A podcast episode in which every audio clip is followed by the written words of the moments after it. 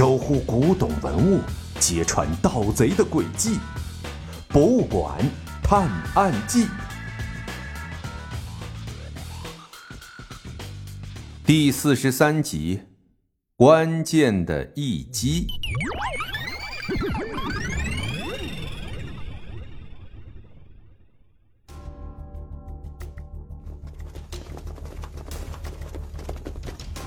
小盲道和小小贤看着财神爷正准备上路边的跑车，使出了吃奶的劲儿，朝跑车冲刺了过去。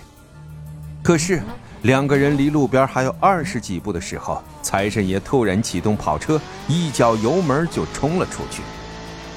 可恶，没打中！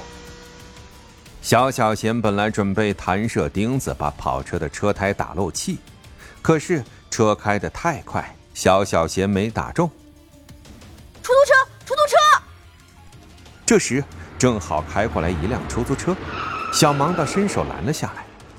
司机叔叔，快追前面那辆车，他偷了博物馆的牛虎铜案。小盲道焦急地催促着出租车司机。什么？出租车司机在震惊之中猛踩油门追了出去。哎呦喂！小盲道和小小贤没坐稳，被突然的加速弄得差点摔倒。这是什么人敢这么大胆儿？敢偷我们这儿的国宝！出租车司机边拼命加速边气愤地问道：“一个职业国宝大盗，开快点，叔叔！”眼看着跑车越来越远，小盲道也有些急躁了。突然，眼看着要跑掉的财神爷居然猛地掉头，跑车朝着小盲道他们这边开了过来。什么情况？车上的三个人同时一脸的疑惑。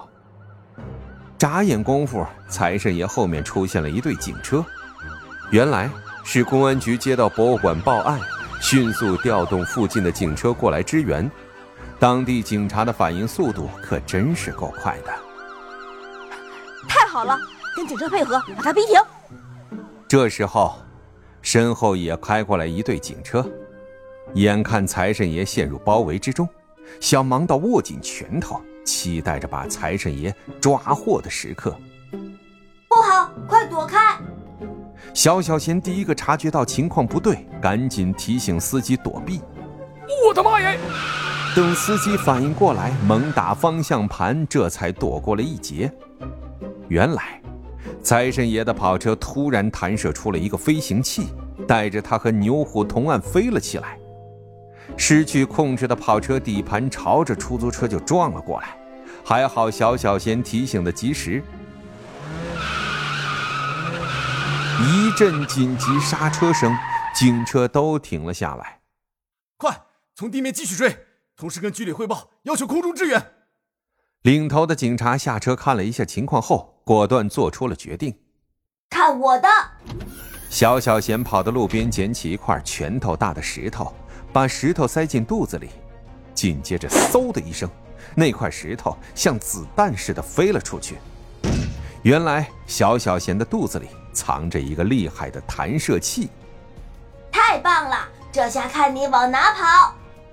小小贤发射的石头砸中了财神爷飞行器的一个螺旋桨，只剩下一个桨的飞行器在空中冒着黑烟，歪歪斜斜的乱飞，眼看就要坠地了。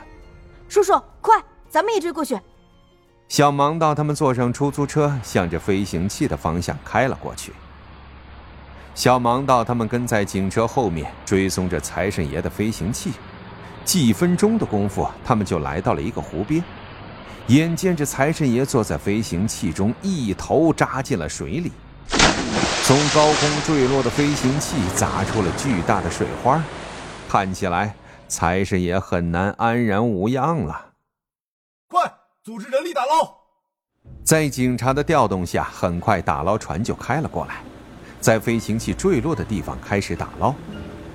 一队打捞人员穿戴好装备，纷纷跳入水中。喂，小盲道，如果财神爷不幸摔死了，我不会成了杀人凶手吧？小小贤轻轻的用手指戳了一下小盲道，摆出了一副好像犯了大错的表情。放心吧。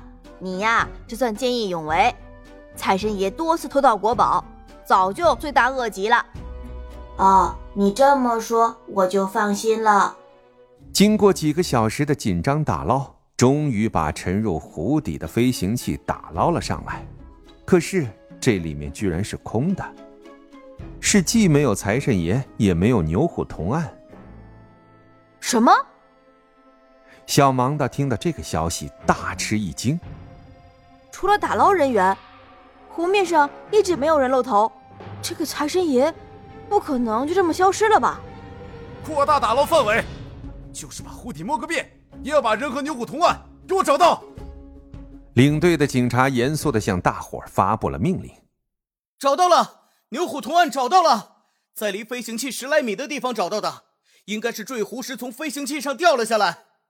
命令刚刚发布完，一个打捞人员兴奋的举着牛虎铜案，朝所有人大喊：“哦，太好了，至少保证了国宝没有丢失。”对小盲道来说，守护住了国宝，也算是令人满意的结果了。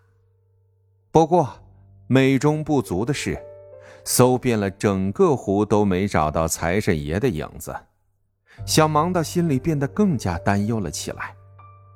他虽然好几次阻止了财神爷的偷盗行为，但却始终没有办法把他抓住。不知道后面还有多少古董会遭受财神爷的毒手。